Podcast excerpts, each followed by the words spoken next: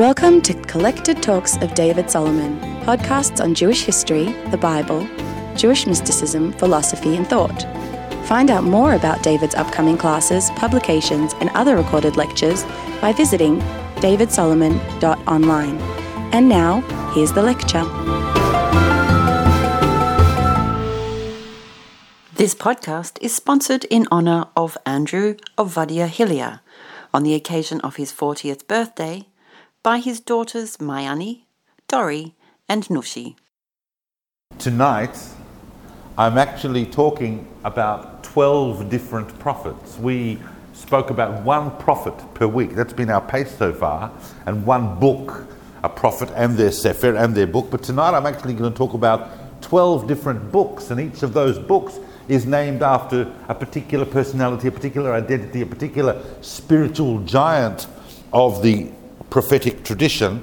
And so, just as a prelude, you are aware that I can only really spend about 5 minutes max on each of them. By the time we delve into a bit of historical background to just ground the whole thing, I can really only spend just a few minutes. So I have to emphasize at the start that each of these people we're going to talk about are immense. They are immense. They are huge. They didn't make it into the Tanakh, into the Hebrew Bible, by being figures from the comic books. They really, really are enormous spiritual giants. And so it's a massive chutzpah to talk about them in just a few minutes each. But we have this grouping, which we call the Tre Asar, which are the 12, sometimes you'll see it referred to as the 12 minor prophets. And there's nothing minor about them. They're only called minor because their books are shorter and because they're minor in relation to the three big daddy prophets that we looked at. And I'll remind us of that, because when we look at the group of the Tre Asar, the group of the 12, who are much less known, as much as we think we don't know about Yeshayahu, Yirmiyahu, and Yechezkel, we know even less about these prophets because there are less haftarot from them, because they are less studied, because they are less exposed.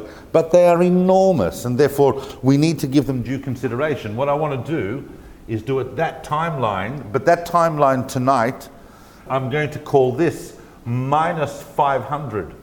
So that's 2,500 years ago, approx. And this is going to be called minus 800. That's 800 BCE, 700, 600.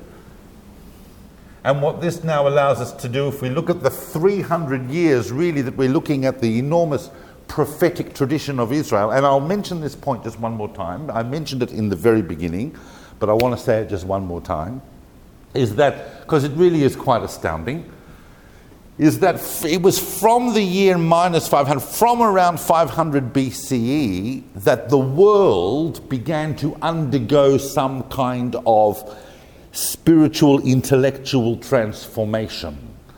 If you look at the following century from here, all over the world, there are huge ideological and spiritual changes happening.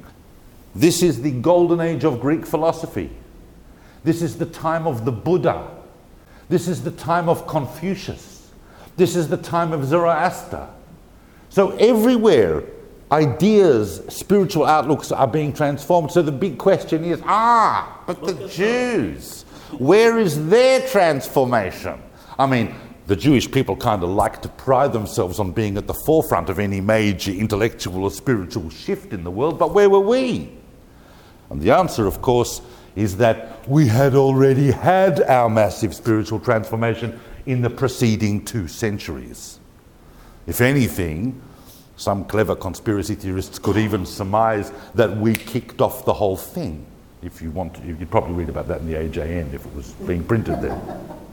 So I want to look at this 300-year span, and just to ground us in what we've already done so that we can see it all in context, here's the 3 we looked at already, because I refer to them as the Big Daddy Prophets. That's not an official term used in scholasticism, but it's my term, the Big Daddy Prophets. And what we find is we've got, here is Isaiah, here is Yeshayahu. That's the whole story we looked at with King Hezekiah and with the massive expansion of the Assyrian Empire and the way that Jerusalem was delivered on that occasion. That really is this momentous historical events that happened there, after which we're kind of the Jewish people, because the greater Israel was vanquished. We looked in the second week, we looked at Yirmiyahu, we looked at Jeremiah. Jeremiah is here, like a century later. And he's in the kingdom of Judah, and it's on the verge of destruction.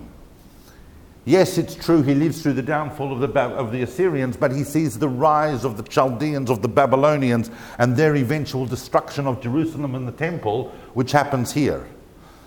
And then, as we looked last week, an entire wave of the population, most of the elite, are taken into exile to Babylon, where the prophet Ezekiel finds himself and has his visions of God and his spiritual insights there, meaning that prophecy continued in exile. So Ezekiel is here. And what we're going to find is that the prophets, the 12 prophets who span this entire era, actually go from before Isaiah all the way up to here, well after Ezekiel. It is almost a 300-year project. And in order to really ground that, we need to look at what's going on. What's going on in the land of Israel, which is the homeland of the Jewish people, always has been and certainly was then, because there's no diaspora yet even to speak of. What is happening in the 8th century in Israel? How have we evolved, and where are we? And when we talk about these things, it is not the case that we can simply construct that world from reading the Bible. It is in fact the case that the Bible, the Tanakh, is a very, very important source, but not our only source for understanding what's going on, because by the time we are in the 8th century, everything we're going to discuss historically is verified with kind of counter-narratives in Assyrian and Babylonian and chronicles. We have and the archaeological research that has been done on this period is already deeply extensive, especially in the last 50, 60 years in Israel. So we have kind of a picture of what's going on. And what happens is this: by the time you get to here, well, I say the words, by the time you get to here, right? But maybe that's flying over the heads of a few people. They're not seeing the wings. I'm just need to recap what I mean by the words, by the time we get to here. You would recall that a couple of centuries before, in around the year minus 1000, which clearly is not on the board, but round about where my hand is round about minus 1000. And what happened in minus 1000 was that the 12 tribes of this collective called Israel, with a shared mythology and a shared understanding of who they were. And once again, in this particular phase, we're still kind of in the proto-historical. So here we are relying on biblical narrative as the Genesis charter, if you like, for how the people of Israel come into being. But there's no question that by the time they're here, this Semitic nation is a presence, and they are a loose collective, a federation of 12 tribes that are united in a monarchy. And they're only united for 2 or 3 generations. This picture we have of the great kingdom of Israel, the united kingdom of Israel, lasted only for basically 3 generations. After the big Davidic king Solomon, that confederation, that united kingdom, became split. And in the north, 10 of the tribes had formed their own kingdom, called the Kingdom of Israel. And 2 of the tribes, Judah and Benjamin, with Jerusalem as their capital, formed the southern kingdom of Judah. And so until here, for the last century and a half, more than the last century, since Solomon's death, basically these 2 kingdoms had been acting in parallel, but there was a fundamental difference between the 2. Sometimes they fought with each other, sometimes they actually made deals with each other, they had peace with each other, sometimes they simply ignored each other. But there's a fundamental difference between the two if we look at their political structures. The southern kingdom was much more stable because it had the Davidic succession. So you always knew who was going to be king. It's either going to be the son or grandson or nephew or someone of the present king. There is a dynasty. But in the north, it wasn't like that at all. The north, which was set up by a guy called Yerovam ben Nevat, Jeroboam, famous is not a champagne bottle, it is in fact a person in the Bible, was the first king of the northern kingdom, set up a structure that really had no inherent transmission of power. And yes, he tried to bequeath the kingdom onto his son, but that didn't last long. And for the first almost a century of the northern kingdom, the kingship was decided effectively by violent assassination, or a general would effect a coup. Those of us who were sitting here thinking, oh my gosh, I'm glad I don't live in that world, should know that many, many countries are still as inherently unstable, and that any moment a general with a revolutionary cell can rise up, take power in a military coup, and he becomes the king. This is the story today in many countries. And so it was then, and it wasn't until the middle of the 9th century that a very big guy, a very big general, took power, a guy called Omri. And Omri pronounced himself as king and established the first dynasty of the northern kingdom, the house of Omri.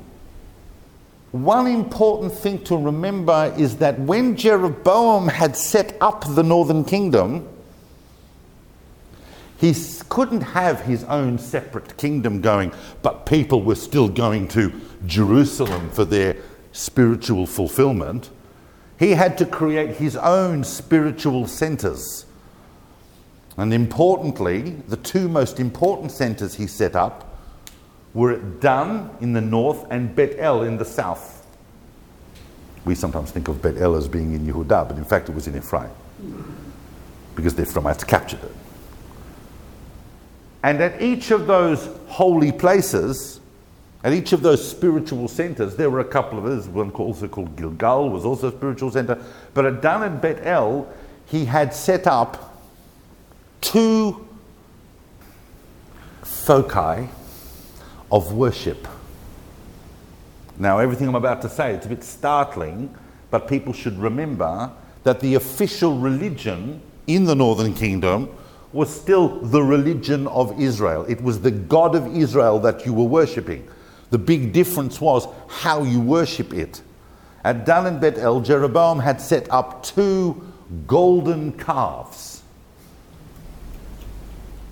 And they were not considered foreign idolatry, they were actually kind of a Jewish idolatry, and they represented the God of Israel.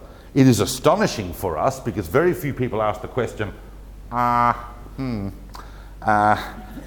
didn't they read the book of Exodus and see what happens to people who worship the golden calf? That is a very, very complex question. The question's simple, but the answers are very complex. However, needless to say, and for another time, but needless to say, here we have golden calves, and at Gilgal we've got some kind of like trippy druid stone circle thing that people are getting into, but it's all part of the God of Israel worship. Now that's fine, well not fine, but you know, ba-boom, ba-boom, it chuffs along, right? God, actually interestingly enough, many of the prophets did not castigate Israel because of these golden calves and things. You don't find too much mention of it. It's mentioned a lot in the Sefer Melachim, in the Book of Kings, as each king who didn't destroy it is considered wicked, but the prophets were not castigating in it because it wasn't really considered internally in Israel necessarily as an abandonment of the God of Israel. The God of Israel was actually much more concerned with how people were behaving. And fine, you want to go and, you know, so if you think that's me, fine, whatever. But that changed. That changed with the house of Omri. When Omri came to the throne, he had a much greater idea about syncretism and alliances with many of the nations surrounding, to the extent that he married off his son, who was going to become king, a man called Ahav, who we know as Ahab in English, not chasing whales, but in fact a king of the northern kingdom of Israel. He married him off to a Phoenician princess called Izebel, Jezebel. And Jezebel and Ahav set about infusing the northern kingdom with a new type of spiritual discourse, if we could call it that. It was in fact a very, very fashionable pagan mythology and idol worship that in Phoenicia was certainly big, and we know that today as Baal. Baal is not simply some word in Tanakh. There is an entire discourse about Baal. Baal started as a storm god, and he had all sorts of different properties and qualities, and we see many, many aspects of the way Baal was worshipped in distinction to how the God of Israel was worshipped right throughout Tanakh. Baal was a big problem for Israel. It was a very, very seductive cult. But the one thing that Baal, of course, was never talking about was ethics and morality and justice. That was particularly the province of the God of Israel. We know a lot about Ahav and Izebel's work in infusing the Baalist cult throughout the north of Israel, because their main antagonist, in other words, the person through whom their greatest criticism flowed, was of course the most famous prophet in the whole Bible after Moshe, who does not actually even have his own book. And he became the proto-prophet. And I am of course talking about Eliyahu Hanavi, Elijah the prophet.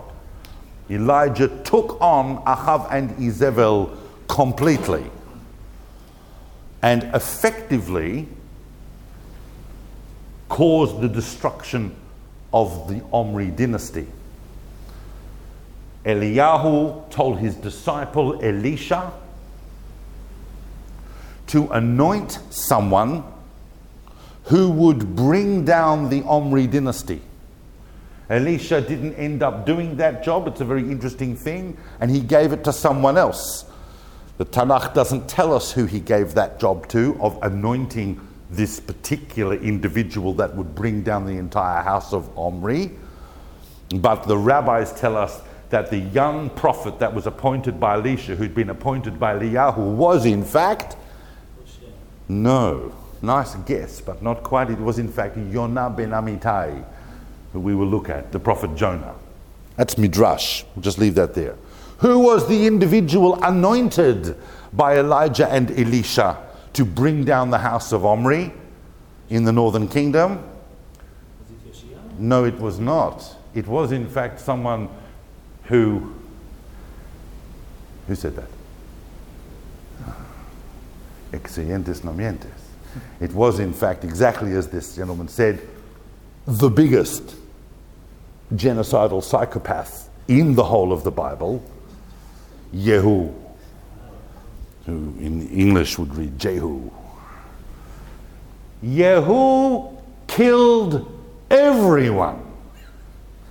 Conversations with Yehu were very, very short. Hi, Yehu. Hi. He killed the king of Israel. He killed the king of Yehuda, who was visiting him. He killed Izebel. He killed hundreds of prophets of Baal. He killed all of the royal family. He killed all the cousins of the royal family. He sliced and slaughtered his way in blood right throughout the whole of the northern kingdom. And he wiped out all of the Baalist influence politically and socially. Read about it. They were war crimes, many of the things he did. That's not me, some silly lefty, saying that now. The prophets themselves referred to them as war crimes. But he did his job extremely effectively, And what is interesting is that he then sets up his own dynasty for the next 4 generations. And that dynasty kind of reverts away from Baal back to the glory days of the northern kingdom under Jeroboam, such that by the time you get to the 4th generation of the Yehu dynasty, which is here, this first half of this century here is really the kingship of the 4th generation of the Yehu dynasty. So that, all of that goes to explain when I say the words, by the time we get to now. And to slice it all together, the guy who is on the throne as the 4th generation of the Yehu dynasty is, to signify that they had gone back to that original idea, is of course Yerovam Hasheni, Jeroboam the 2nd. So he's like 200 years after the 1st Jeroboam, but they're now coming back. So we've got the nice big, nice golden calf worship. We've got a God of Israel. It's all happening. To slice it all together, Jeroboam the 2nd is sitting on the throne of Israel around the same time that Uzziah is sitting on the southern kingdom's throne, on the kingdom of Judah. And you would remember Uzziah because we began, when we talked about Isaiah in the very first week, we talked about the fact that Isaiah begins his prophecy, Bishnat Mot HaMelech Uzziyahu, in the year of the death of King Uzziah, who, if you recall, had turned leprous. And that whole shared kingship he had with Yotam that we learnt about in the first week. The period of Yerovam Hasheni, Jeroboam the 2nd, and here is, if you sleep right throughout this talk, but only wake up at intermittent moments where you think it's important, this is one of those important moments. Yerovam Hasheni is sitting on the throne of the northern kingdom for many decades, about 4 decades. I mean, the guy's got, a 40 to 50 year rule. It's a very, very solid rule. And during his time, things are very stable. We also know that Uzziah sat on the throne of Yehuda for a long, long time, and things were stable there. So this was a period of stability. And the Assyrians, who we're going to look at in the second half of this century, once Tiglath-Pileser and these other guys, and Shalmaneser, these guys get going, but back here, the Assyrians had been too busy dealing with their own internal wars as they expanded. So not only was it stable, it was peaceful, and it was prosperous, cashing in on the last century, since the Omri household, of all these different commercial and trade networks that the northern kingdom had made. The southern kingdom also went through a period of relative prosperity, but really they were kind of just getting the benefit of what was going on in the north. Samaria was a breadbasket for the whole of the Middle East. It was incredibly fertile. They also find themselves between Egypt and the nascent Neo-Assyrian Empire. They're selling wine, they're selling oil, olive oil. They're very, very well placed. They've got Phoenician contacts to the north, and Jeroboam and Uzziah are strong kings.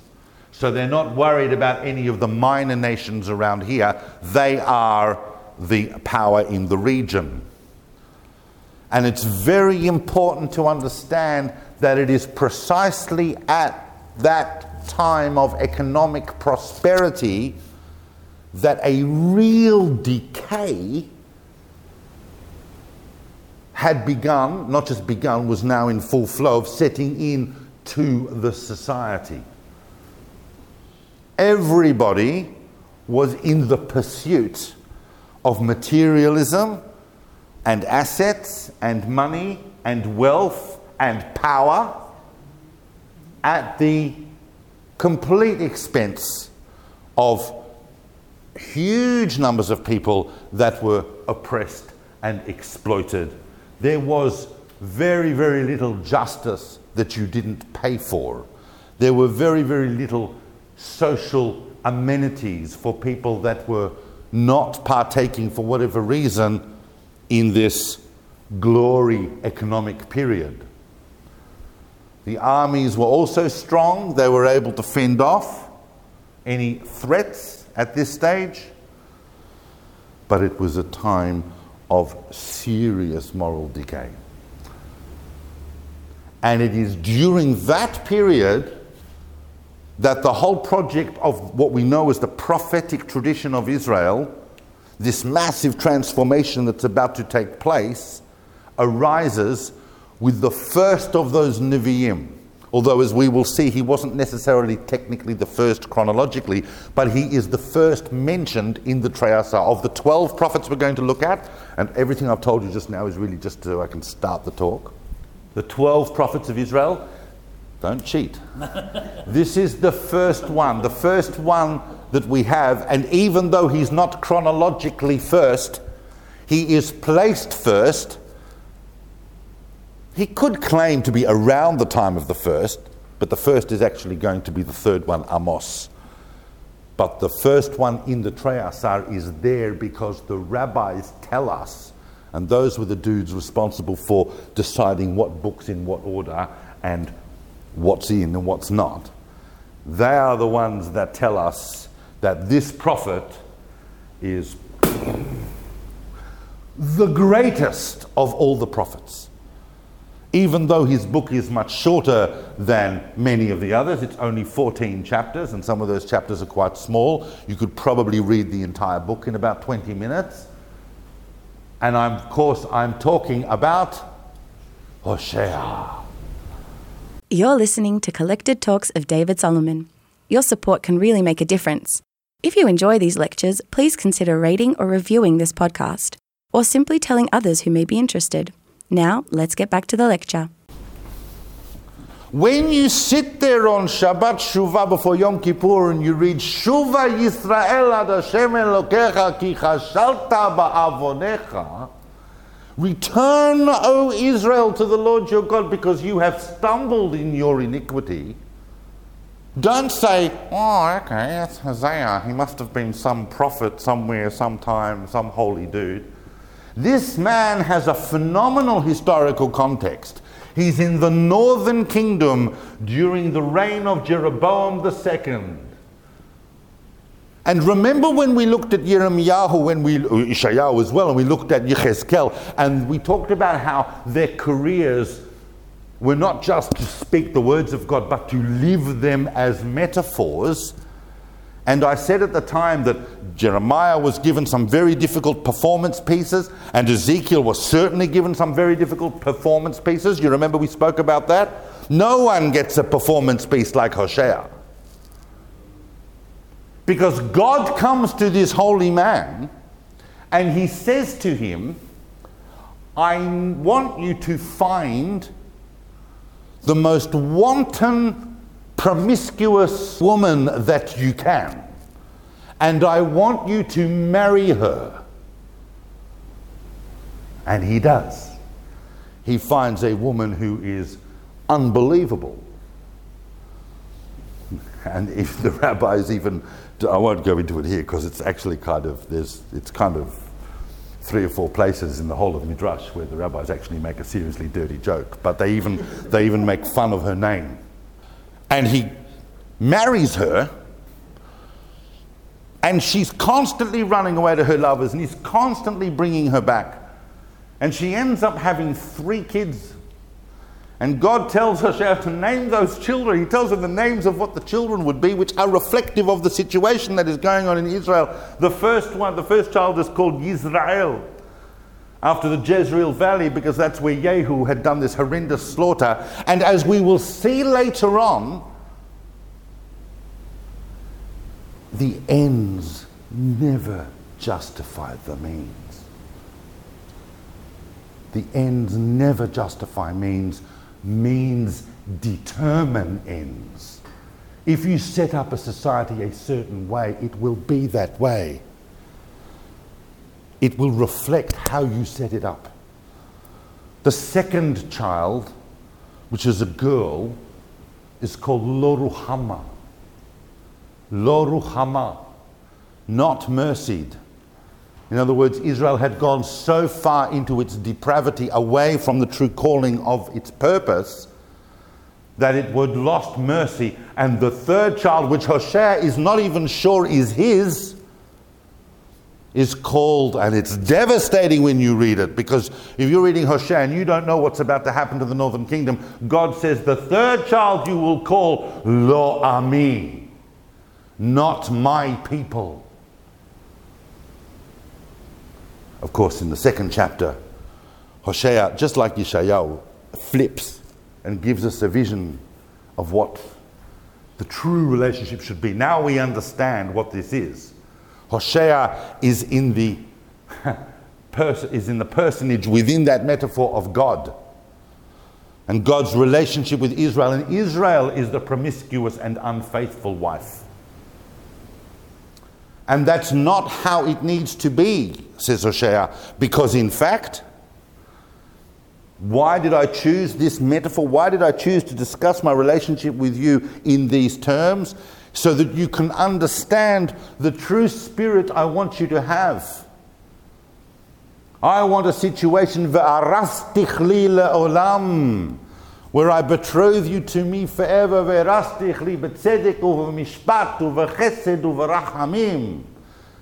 with righteousness and with justice and with kindness and with mercy. I will betroth you with faith, and you will know God. I want a situation where you no longer call me my husband. It's very modern, Hosea. You won't call me my husband, you will call me my man. It is a stunning insight into the whole psychology of relationships. I don't want you to be doing things for me religiously because they are the commandments you got to follow. I want a true, authentic, genuine, loving relationship with the people that I have chosen to take through history. Unfortunately, that ain't going to happen with the northern kingdom. I mean, you read Hosea, it's pretty horrendous. At one point, he actually has to go and buy her back from some pimp that is controlling her. I mean, it's like everything you read in kind of social literature, it's just unbelievable. And chapter 6 of Hosea contains one of those sentences that is really kind of the summary of everything that these prophets are trying to effect at this stage, to make people realize that God is not, and the God of Israel, who is the God of the whole world, is not a mechanical, neutral force that you do rituals or you say certain prayers and then God will do X, Y, or Z. It doesn't work like that. Ki chesed chafatzti velo zavach. I desired kindness, not sacrifice. V'da'at elokim me'olot. And the knowledge of God over burnt offerings. People don't realize that the whole of the prophetic tradition at this stage is anti-establishment and it is anti-sacrifice, because the whole religion has got out of focus. People think that the rituals are the main thing. Hosea even tells us that there will come a time for many, many years where you will not be able to bring sacrifices. And you will have to use words. Your words will come from the heart. And of course, the famous, as I quoted before, Shuva Yisrael ad Hashem Elokecha. I can't talk anymore about Hosea, but there is a reason the rabbis put Hosea as the first of the Tre Asar. He is a giant, and his Hebrew is stunning. For those of you who can access him in the Hebrew, if I find you're reading it in any other language, I will personally come round and beat you up. Except, of course, to understand certain difficult words or to compare translations to see how bad they all are. Although there's a couple that are all right. The next prophet in the Tre Asar, I have to tell you, I'm going to level with you and be honest with you, is that the rabbis have put him there at number 2 and on the level of message, deservedly, but we don't really know. And there is an attempt here to produce, in the ordering of the Tre Asar, a definite historical arc, but we don't know if the prophet Yoel, who is kind of placed here, is really there in terms of when he was written. We do not know when Joel in English, was written. It's a short book. It's 4 chapters. And probably the most striking thing about it when you see it is the fact that he is talking in the very first chapter already about this tremendous devastation that's going to come upon the land in the form of waves of locusts. And there are in fact going to be 4 different types of locusts that are going to come in 4 different ways. So obviously since then scholars have been saying, does that mean that they're real locusts? Because the way he describes them is, you can imagine, and in the Middle East you get these phenomenal locust waves, and the way he describes it, it's pretty clear that he has some exposure or knowledge of that. Or is it a metaphor for the great waves of empires and armies that are going to come and devastate the land? Either way, the essential message of Yoel and why they place it between Hosea and Amos is because Yoel is speaking about the very thing that Hosea has ended off speaking about, which is the concept of teshuvah. He uses this parable of the locusts because he describes that the people will get together and the king or whoever is the leadership will cause a great big day of fasting and repentance to avoid the catastrophe of the locusts. But Yoel tells them it's just not enough. You sit there and you fast and you wail and you wear sackcloth and ashes and you cry out to God to avoid the devastation, but you've actually got it wrong. I want you to imagine what it takes for a prophet of Israel to tell the establishment that they are getting it wrong when they call a fast day to cry out to God. Kir'u levavachem va'al bigdeichem, says Yoel. Rip your hearts, not your clothes. Your external manifestations of woe and repentance mean nothing. Just as in our generation, the whole concept of Baal Teshuvah has become corrupted. It's even become corrupted to an initial. Because BT, people are, he's a BT. Because people think that Teshuvah means, next week I'm going to keep Shabbat, I'm going to keep Kashrut, I'm going to go to Shul, I'm going to be religious. And that message couldn't be further from what the prophet Yoel is actually saying. Rip yourself inside, see what sort of person you are. It starts from your reflection as a person about the kind of human being you want to be in relation to others. Only then can you open up a window on the divine. So Yoel's very important. And then, of course, in the Tre Asar, we encounter Amos. Amos, we're told by historians, is technically prior to Hosea. As I said, Hosea was regarded by the rabbis as a higher level prophet in some ways because of the literature and the spiritual levels attained. But Amos, as a piece of literature, is and I've read it many times, but every time I read it, I'm just stunned. You see, Amos's first chapters open with this incredible, incredible prophecies. Not about Israel and Judah. Well, they are about Israel and Judah, but primarily they are about all of these other nations around. Why is that important? It's because part of this intellectual and spiritual transformation that is happening in these couple of centuries is that the God of Israel is becoming universalized. There is now a greater consciousness that God is not simply a powerful God in the Middle East and able to bash up the Egyptians and bash up these ones and do all this stuff here. God and God's call for justice and righteousness is a universal call. We're going to see this, and we saw this later in the later prophets, you know, in Hosea, Jeremiah. We start to see how this gets translated into the messianic vision, and that all the nations are included in God's plan.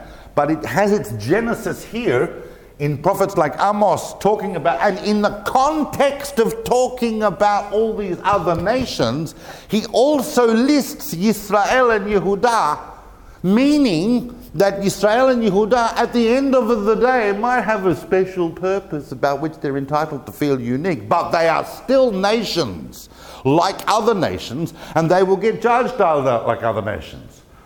Al shlosha pish'ei Yisrael val arba'a lo ashiveno, says Amos.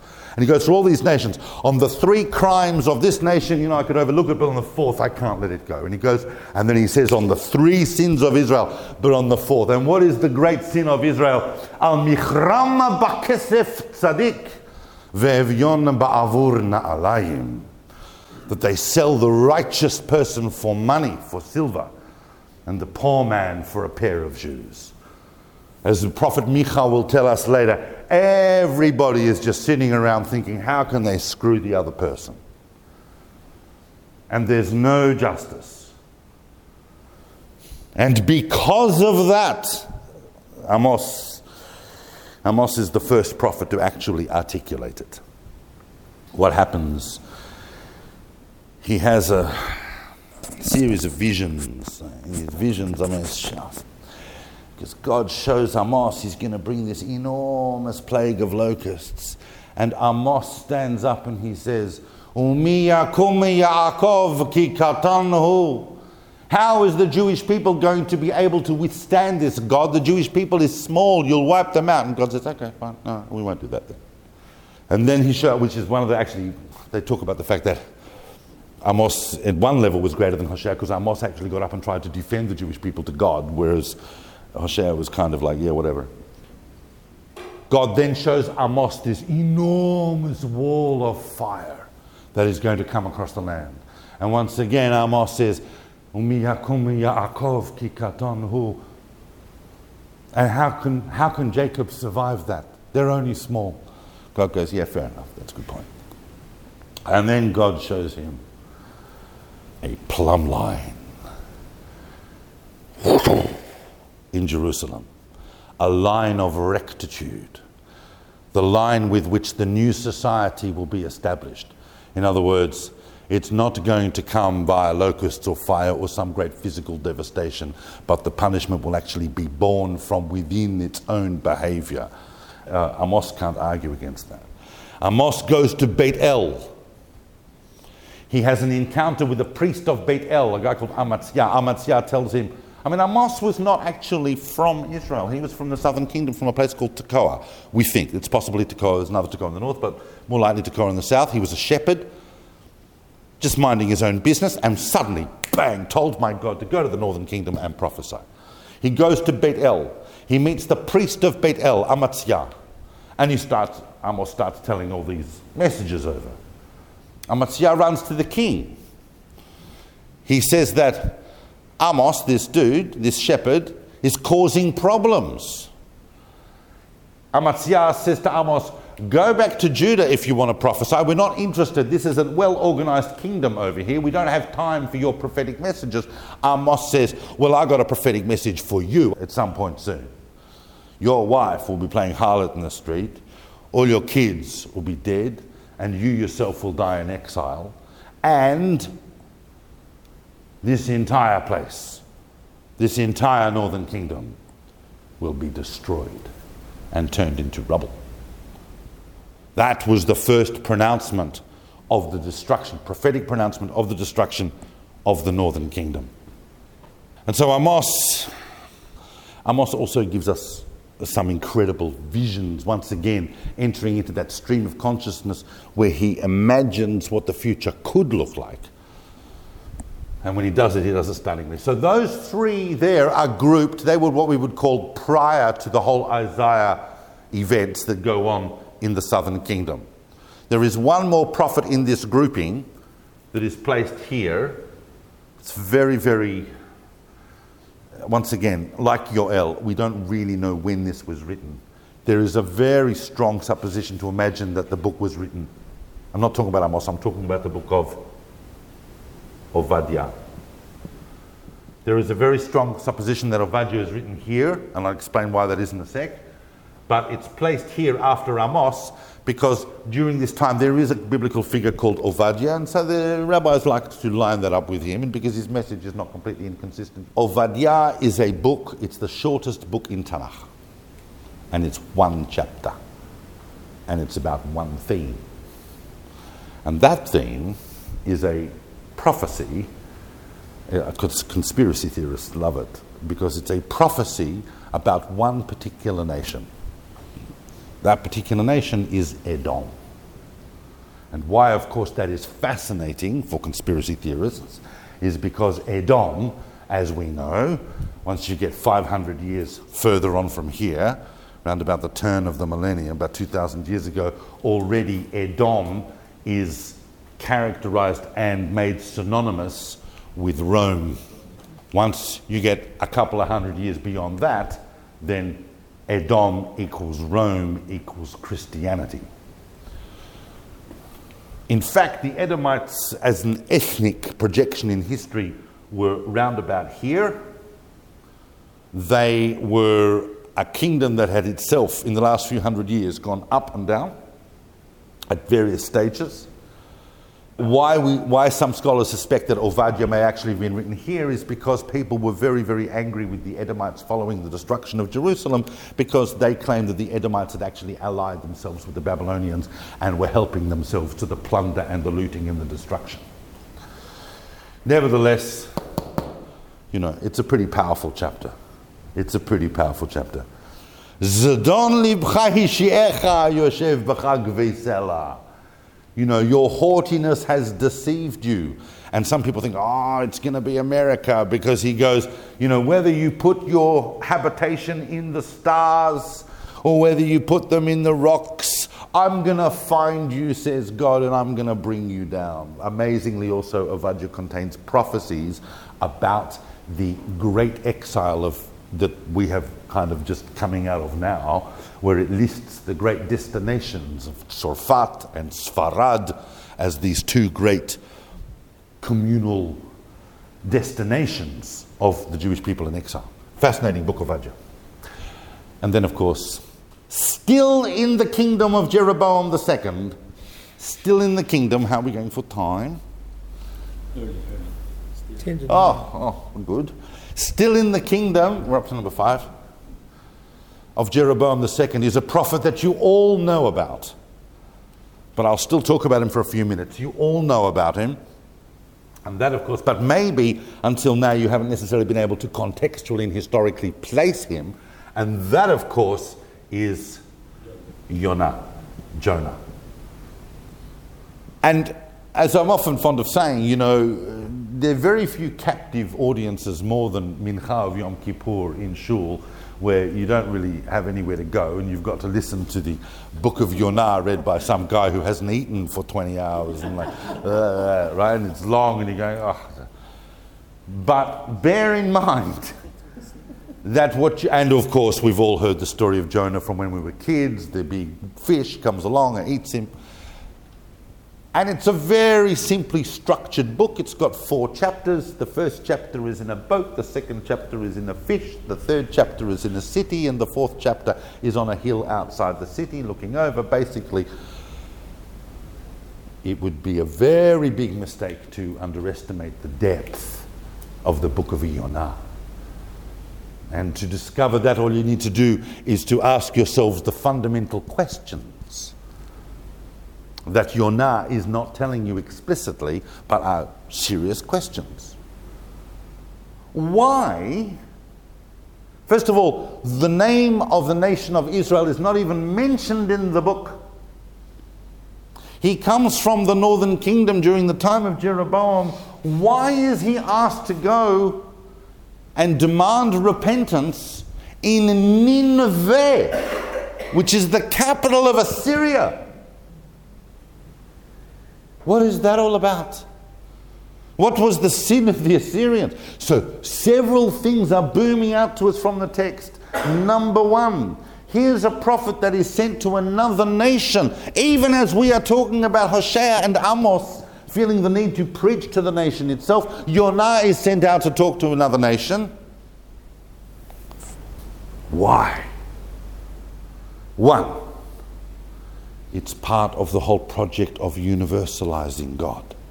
This transformation of consciousness to realize that God is not some local power. God is universal and demands justice and repentance from all nations. But secondly, of course, as the rabbis tell us, and I haven't heard a better answer, is that why is Yonah sent to the Assyrians? And why does he not want to go? Because he knows what's going to happen. He knows that God is only sending him to the Assyrians so that the Assyrians will do repentance to have some level of merit by which they can be the agency of God's punishment of Israel. And that, in fact, is what happens. There have been throughout Jewish history, many deep explanations of the book of Yonah. The Gaon of Vilna's got this amazing Perush on Yonah where he talks about the descent of the soul into the body. But the Zohars and other mystical writings tell us about Yonah in a way that is very, very enlightening. That Yonah is, of course, what's the meaning of the word Yonah? Dove. Yonah is, of course, the Jewish people. When the Jewish people avoid their mission and their purpose, then they go into exile, which is represented, of course, by the fish.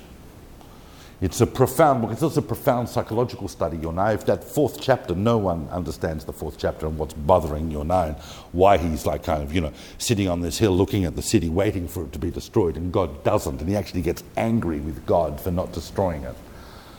It's a very deep book. Now, then we move into a new phase of history, because in 720, obviously after Jeroboam II, everything went very quickly. A quick couple of decades and it's all over. You had a series of kings, and none of them were particularly enduring or good, maybe one for a few years, but by the time you get to 720, the Assyrians have come and they have vanquished the entire northern kingdom. Now we are focused on the southern kingdom, and we are looking at the next prophet in the Tre Asar is a contemporary of Yeshayahu. So whereas Isaiah is this big daddy prophet whose stature and book overwhelm so much of the period of Hezekiah and the salvation of Jerusalem and that whole period, there is another prophet who still is great enough to get a book into the Tanakh, even though he's a contemporary of Isaiah. And of course, I'm talking about the prophet. Look. I'm serious. I know I get excited by all the prophets, but I'm serious. If you were to come to me and you would say, David, the world's going to end in 5 minutes. I haven't got time to read all of the prophets. I just want one that will sum it all up for me. I would say this one. It is, of course, the prophet Micah. 7 short chapters, like a high-octane, reduced, turbo version of Isaiah on crack. It is a phenomenal text. It encapsulates the whole thing. He starts by looking at the northern kingdom and critiquing it in the most remarkable in-depth language so that he sets up the problem. Hoi choshvei avenu fo'ale ra al mishkevotam. Or haboker ya'asuha ki le'el yadam. Woe to those who lie in their bed at night scheming about how they're going to screw over another person in the morning, and they're going to do it as soon as it's morning light. They're going to get up and do it. Why? Because they can. Because there is no self-limitation of morality or ethics. It is all become about power. He, of course, is talking about Yehuda, as we learn later in the book of Yirmiyahu, who tells us explicitly, and the crowd are talking about this. Remember when Yirmiyahu gives his big speech? And the people go, oh, should we kill him? Should we not kill him? Should we kill him? Should we not kill him? And someone says, oh, don't you remember back here the prophet Micah said the same thing to his generation and caused his generation to do repentance? This is a very, very powerful prophecy. And he talks, and Micah tells them, it's going, Jerusalem is going to turn into rubble stone unless you fix this. But the same prophet is capable of just unbelievable stunningness in his description of how it can be if Israel and the Jewish people fulfill their purpose on the land and actually act accordingly. Many of the amazing messianic prophecies we have come from chapters 4 and 5 of Micah. And then just when you're about to give Micah the Nobel Prize, he turns around in chapter 6 and he just... because he sums up this whole transformation from what is effectively a pagan conception of God to an ethical, moral, justice, righteousness-based conception of the divine. In two sentences, or effectively a whole chapter, chapter 6. So if you said to me, you don't even have time to read the whole book of Micah, I'd say read chapter 6. Because people say, okay, so you want us to have an authentic relationship with God. You want us to be more religious, Micah. How does that work? What do we do? Hayirtzeh Hashem ba'alfei elim. Does God want thousands of rams? Berivavot nachale shamen, with myriads of rivers of oil. Do I get all ceremonial on it? Ha'etan b'chori pish'i. Should I give my firstborn for my sin? Because remember all these different cults that people were talking about around, where people would bring their firstborn and have them sacrificed. Privit ni chatat nafshi. Should I bring my children to absolve for my sins? But with the real point of that question is the answer. It's the next verse. Verses 7 and 8 of chapter 6. So he says to him, is this what God wants? And then Micah tells you the absolute essence of the entire prophetic tradition in one sentence. He gid lecha adam matov. He's already told you, man, what is good. Asot mishpat. He's already told you. Asot mishpat. Do justice. Ahavat chesed. Love of kindness. V'hatznea lechet im Hashem elokecha. And just walk modestly or humbly with your God. I just want simple, authentic existence and connection with other people, with the world around you, and with the divine. That's all. It's not power, it's not wealth, it's not ceremonies, it's not rituals, it's not prayers, it's just that. So Micah is stunning. All right, I spent a bit of time on Micah, but I needed to inculcate that. Now, what's interesting, if you recall, Chizkiyahu didn't have very nice children or grandchildren, and ruled for a long time.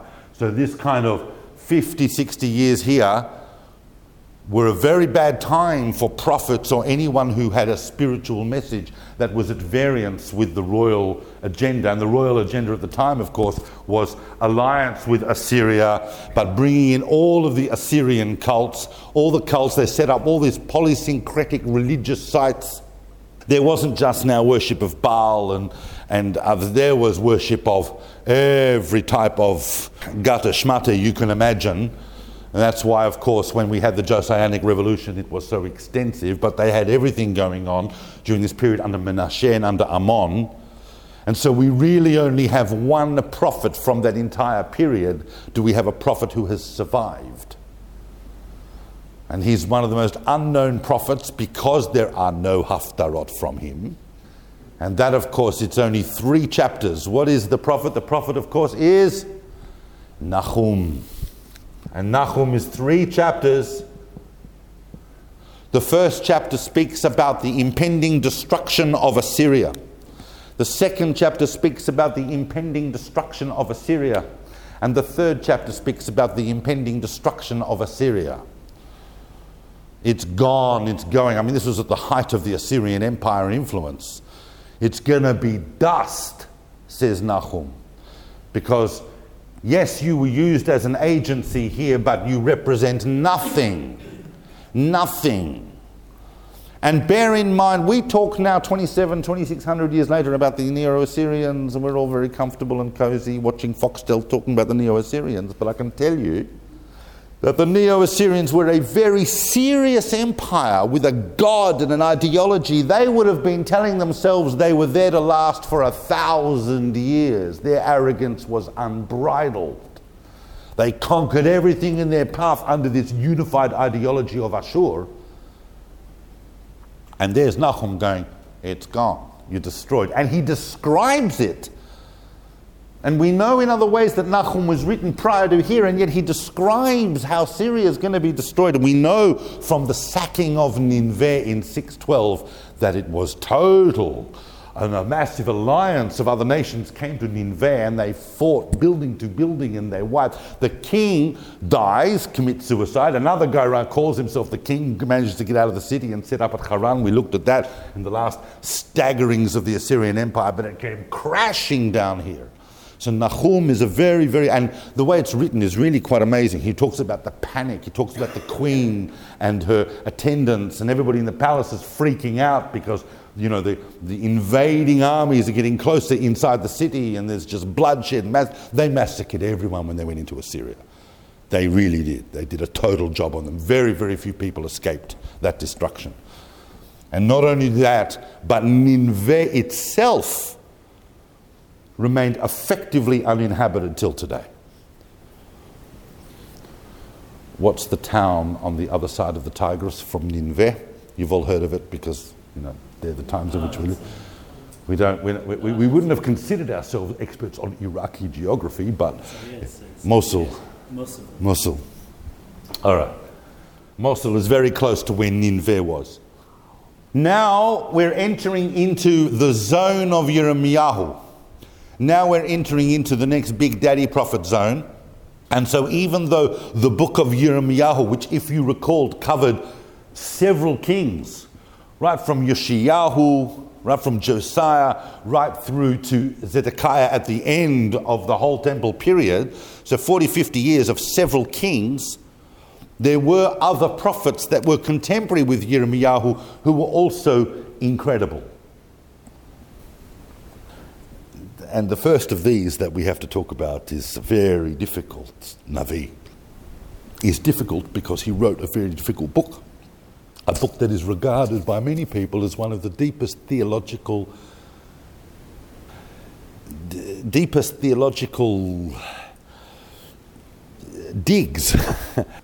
in the whole of spiritual literature of the ancient world. It is a very deep analysis. It's an attempt to try to get to terms with a very particular problem. And the problem for Habakkuk is this.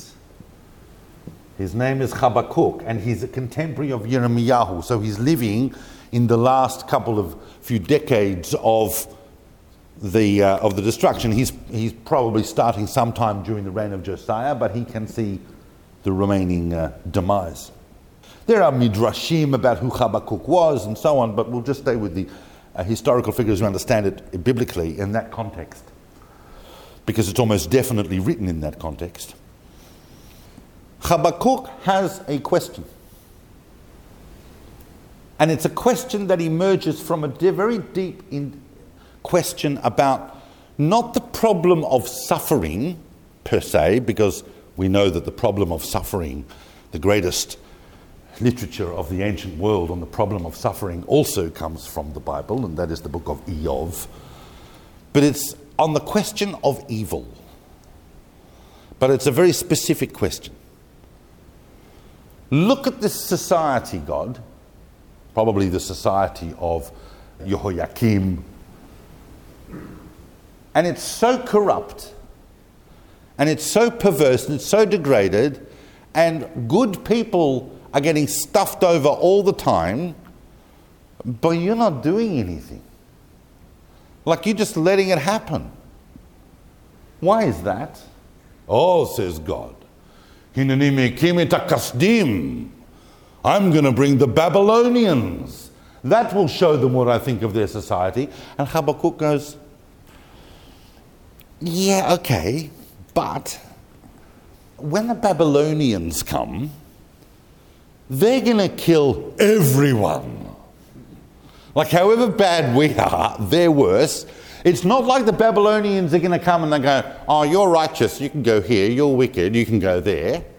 They're going to schmice everyone.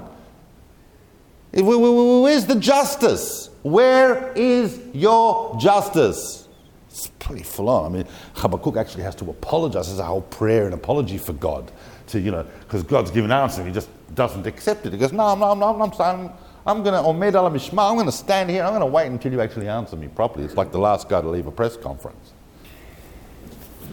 But the second chapter of Habakkuk is actually stunning, because God explains to him. It doesn't necessarily answer the question. We may have to wait till Tsephania to answer the question, but really, in Habakkuk, the second chapter, here's another wake-up moment. Here's another wake-up moment. What God explains to Habakkuk in the second chapter of Habakkuk. Tyranny in any society is the seed of its own destruction. The consequences of your actions are already born from the moment you perform them. The ends never justify the means determine the ends. Because the stone from the wall will call out. And the beam from the roof, from the wooden beam, will answer it. The very house you built on injustice and corruption will ultimately be its own destruction. But the tzaddik be'emunato yichyeh, which some rabbis have told us is really the summary of all religious thinking. The righteous person shall live by their faith. The righteous never really die. And their faith and their sincerity and their authenticity, because the fact that we translate the word emunah today as faith is kind of a little bit of a very recent corruption. It's got a much deeper meaning than that. That is what that's what establishes the life of the righteous person. It is inviolable. But it's not an easy book, Habakkuk, and you come away from it saying, oh, this is Habakkuk, it's supposed to have the big, deep theological answers, but I'm still feeling hungry. And you get to Book of Tsephania. Tsephania is another younger contemporary of Yirmiyahu and Habakkuk, once again in that generation. Tsephania begins by telling you that all he sees is destruction. It's all coming, it's gone. A bit like Yirmiyahu in a bad mood. That's what the first perek of Tsephania looks like. But Tsephania in chapters 2 and 3 gives us this amazing thing that the other prophets have not yet really touched on. And that's why it's a book for us to keep coming back to. Apart from the fact he gives this ecstatic vision of what it can look like, once again, the Messianic period when it goes right, when the people shall return. And God will pour on them a pure language so that all people can communicate and worship God authentically together. But he says, the people that will return, that's destruction's coming. It's destruction. It's yuck. But the people that will come back to rebuild the society will be a humble remnant In other words, there is a purpose to exile. There is a purpose to exile. Exile is where you become refined. Make no mistake, until that point in the ancient world, if you were geschmeist and exiled, your God had lost. But the prophet Tsephania is saying, that is not the case at all. You know who's at the head of the Babylonian army, it's God. You know why you have to go into exile, because you have lost your purpose. In exile you shall become refined, and specifically humble. Why humble? Because, believe it or not, says Tsephania, as all the prophets have been telling you, it's not about power. It's not about what you think it's about. It's about authentic connection with righteousness and justice. That's what it is. That's God. Tsephania is a very big book. All right, I see the time, so I've got three more to do. And what we're going to do now is I have to just go a shtickle historical. Because as you know, sadly, the temple of the Jerusalem was destroyed. None of the efforts of these great prophets, Yirmiyahu, Habakkuk, Tsephania, could avoid that. And the temple, not only was Jerusalem destroyed, the temple was destroyed. And the people were taken into exile. And we're now officially in exile. We'd already had the big exile in 597. Now we've got another exile in 586. And the Babylonians got on with their business of being the Babylonians. And yet, just as the prophets had said, prophets like Yirmiyahu, who predicted that at the height of their power, the Babylonians would come crashing down, they did. In minus 538, in a world-turning event, of minus 538, the Persians and the Medes, under the leadership of this amazing dude called Cyrus, Koresh, invaded Babylon. Actually, it's quite brilliant. I don't really have time to go into just how some of you may be familiar with how Cyrus actually conquered the city of Babylon, which was, as I think I mentioned in one of the previous weeks, was the most impregnable fortress in the world. How he actually got in there. He actually had tens of thousands of soldiers stand in water so they would dam up the river tributary so that they could go in under the city in one of the water channels. It was a big Yom Tov that day in Babylon, and they were all kind of partying and whatever, and before they even were aware of the invasion, the Babylonian army was already in the suburbs of the city, and it was over. Cyrus is a different kind of ruler from Nebuchadnezzar or anyone previous to him. Cyrus issues a decree. I will allow all the peoples that were vanquished and removed by the Babylonians to return to their native lands and to rebuild their societies. In fact, I'm going to sponsor it. He doesn't just, it's no wonder that Yeshayahu called Koresh Mashiach in his vision of what would happen. That's one of the reasons, of course, why some people think that some parts of Hosea were written later, because he actually talks about Cyrus, or you could say he's a prophet. And it's not just fairy tales. We have the Cyrus cylinder in the British Museum. We know what it looks like. It's there. It's this big proclamation. Now, here's the stunning thing. That included the Jews. You can go back, and you can go to Jerusalem, and you can re-establish your state, and you can rebuild the temple. It's like the Balfour Declaration on crack, right? You can do it. And not only that, you don't have to wait. I'm telling you now, and I'll pay for it as well. I'll sponsor it too. Gagers on the hate. Go, build. Now, this will come as a big shock. This you will find difficult to understand. Is that of that generation, not everybody made Aliyah.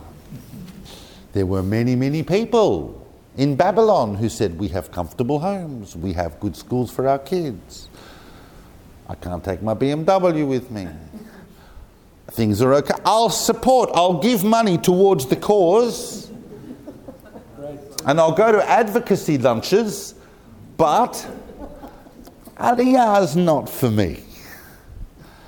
Can you imagine the generation that would do that, that would have the stunning chance to go back to the land of Israel and rebuild the homeland of the Jewish people? So about 40,000 go back, however, and it's tough. It is tough. It is tough. And they go back under the leadership of a very unique individual called Zerubbabel ben Shaltiel, who was the grandson of Jehoiachin, that king that was exiled in 597, and a guy called Yehoshua ben Yehotzadak, who was the grandson of the last Kohen Gadol, of the last high priest. So the grandson of the last king and the grandson of the last high priest, they lead the nation back.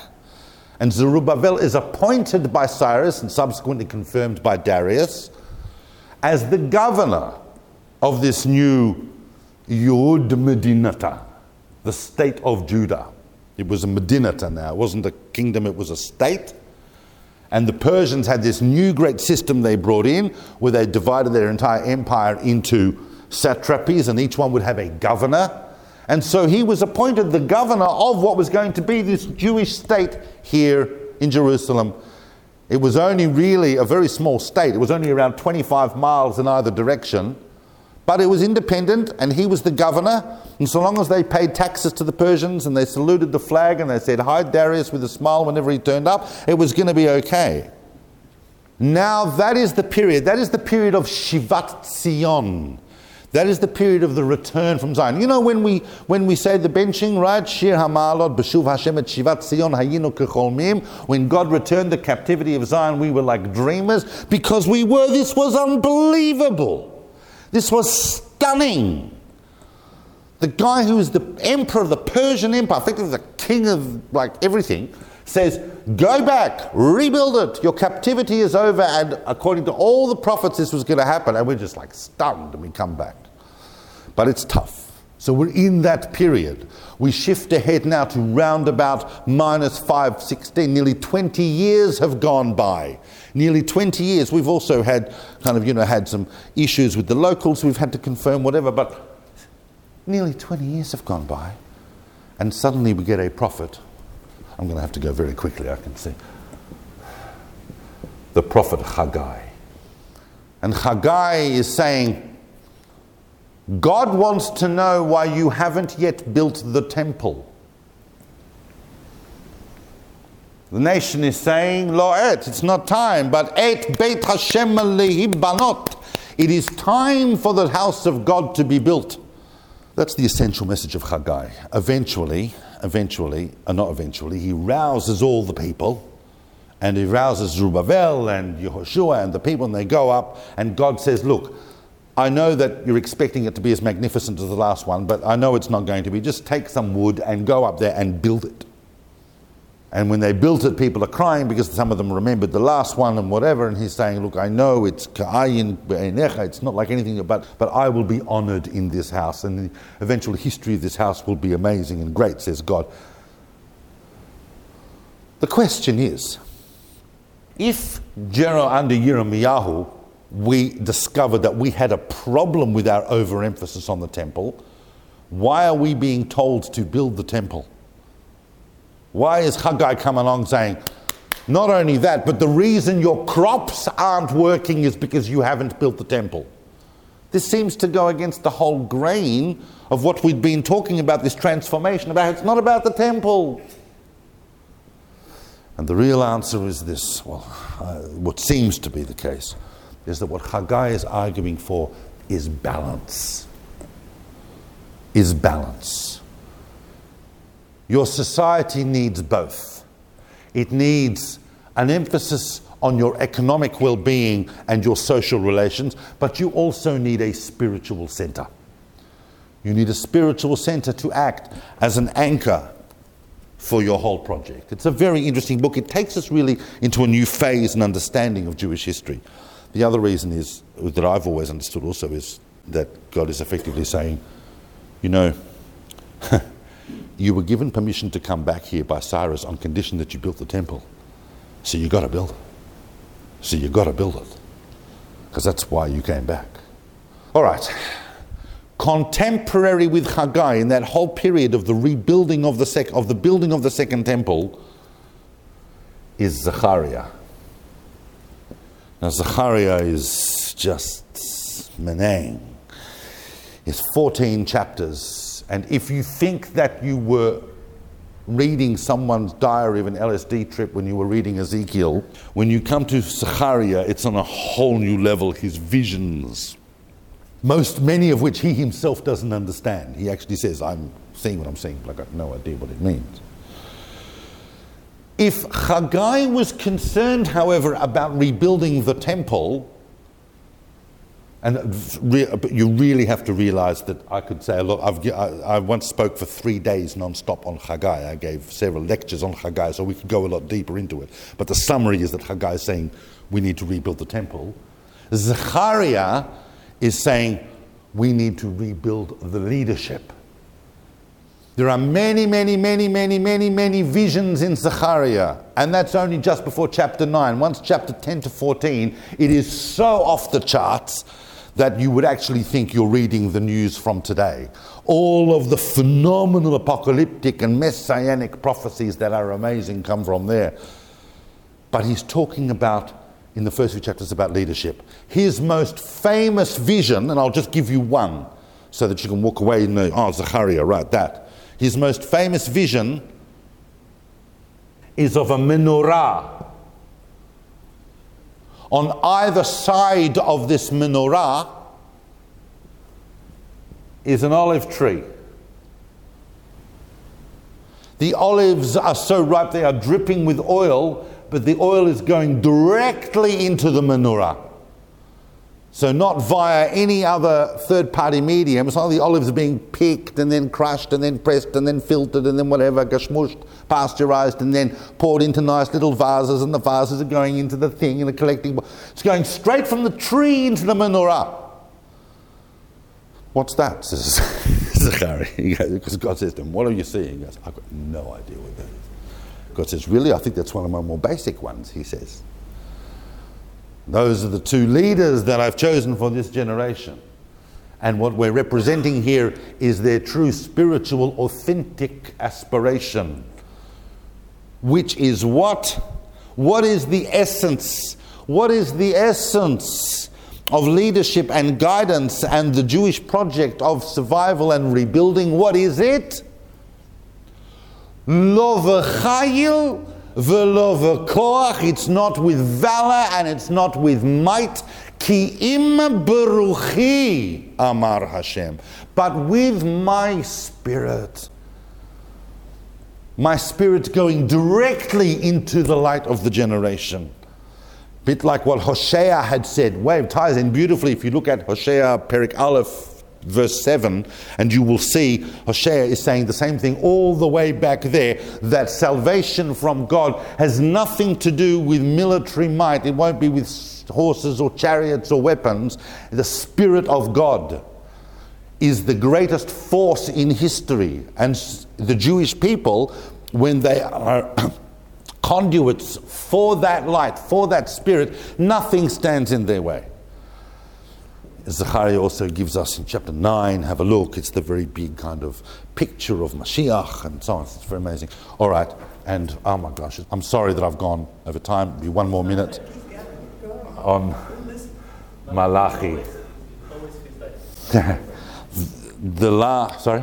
He feels like he's always the last one. Well, he's always the last one because he is. Like that hasn't changed for a while. Because Malachi is really sitting in the next generation. And he's the last Navi. He's the last prophet. Not only his last, but he knows it's ending with him. The second temple period is not going to be a period of prophecy, of open prophecy as we've seen it before. He's the last one of official Nevuah, speaking the words of God. And he is an amazing prophet to have at the end. Some people read him and go, oh, I don't understand why he would come at the end and his message. But if Haggai is talking about rebuilding the temple, and Zechariah is talking about rebuilding the leadership, Malachi is talking about rebuilding yourselves. Malachi comes along. So the rabbis actually have a big discussion I always think it's very interesting. The rabbis have this discussion about whether Malachi is Ezra, whether they are in fact the same person. And the reason I find that fascinating is because if universities professors were having that discussion about whether Malachi is Ezra, the rabbis would call them apikorsim. But because the rabbis are having it, they're allowed to have it. Maybe Malachi is Ezra. But he comes along and the temple is already up and running, but Malachi is actually not happy with the way it's going. He doesn't like the way the sacrifices are going. He doesn't like what the priests are doing. And once again, you say to yourself, well, why would he worry about the technicalities of that? I thought the whole message that we learnt coming out of here was that it's not about sacrifices, it's not about ceremonies or rituals. But Malachi is actually saying something deeper than that. He's saying, if you are going to have a ceremonial and ritual, religious, spiritual center for your existence, make sure it's authentic. Why are you bringing sheep to the temple that you wouldn't give to the governor because they aren't of that quality? If you're going to have a relationship with the divine that is based on ritual, make sure it's authentic and that it is a reflection of your inner values. But famously, it's the last chapter. It's the last chapter of Malachi, which is the last chapter of the Nevi'im, which is really the big Überspiel. Because he tells you, Zichru Torat Moshe Avdi, remember the Torah of Moshe. Go back and read the Torah of Moshe, everything the prophets have been saying. And he reiterates the message of Zechariah from God. Shuva elai v'shuva aleichem. Return to me and I shall return to you, says God. Do that inner transformation of teshuvah. The world will change and God will come down into the world. God will be closer and more revealed in the world. It really depends on you. And you can see, and also, you know, as Zechariah says, katsafti alavotechem katsef. I mean, I was angry with your father, says God. And the whole concept of Jewish history is this attempt to understand my relationship with you. But Malachi says right at the end, he says, you know what? After me, there's no more prophets for a long time. And you'll know when prophecy comes back, says God, through the Malachi, because I will send someone, and that person will be Elijah. That is the whole origin of why we know that the Messianic period is preceded by the prophet Elijah. Hine anochi sholeach lachem et Eliyahu Hanavi. I'm going to send Elijah the prophet. If Elijah the prophet doesn't come, then prophecy is not yet restored. I'm going to send Elijah the prophet is going to come back. And what is he going to do, says Malachi? In the stunning finale of the whole of the prophetic tradition, what is Elijah the prophet going to do when he comes back? V'heishiv levavot al banim. How stunning. V'lev banim alavotam. He's going to return the hearts of the parents to their children and of the children to their parents. The intergenerational reconciliation that the Jewish people will have an understanding of their past and their future, of who they are. They will return to their authentic sources the way they return to themselves and realize they are not merely a cultural club. As all of the prophets telling us, as Hosea was telling us, as Amos was definitely telling us, you're no better than anyone else. You really aren't. But you are part of a continuum that was chosen by God because of a covenant made with your ancestors. I'm going to bring you through history and you're going to survive it by my spirit. And you are going to survive it until you achieve your objective in the world, which is to bring about the phenomenal acknowledgement of the divine in the world by all nations, because all nations will reflect justice and righteousness, and you are going to lead the way. That is your path through history, and you can only come about it by realizing where you came from and where you are going. and who your ancestors were, and who your children will be, and what message and value will they inculcate. If you're going to come back to the land of Israel and you're going to rebuild it, you have to build it on principles that reflect your purpose in the world. You are not just another nation. You are Ami, says God, my people, as reflected also in when we looked at Hosea. So those are the Tre Asar, that massive journey, and I urge you to go and read it. I also kind of congratulate you for those of you who've sat through the last 3 or 4 weeks, and I really, really have appreciated talking to you about all these issues, and I hope I haven't frightened any of you from looking at the books, but I urge you to become acquainted with the prophetic tradition of Israel so that when you either read a Haftarah or you are simply wanting to reconnect with who you really are and who the Jewish people really are and what their essential values are in order to reformulate them for our own world, then you know where to find them. So thank you for listening to that.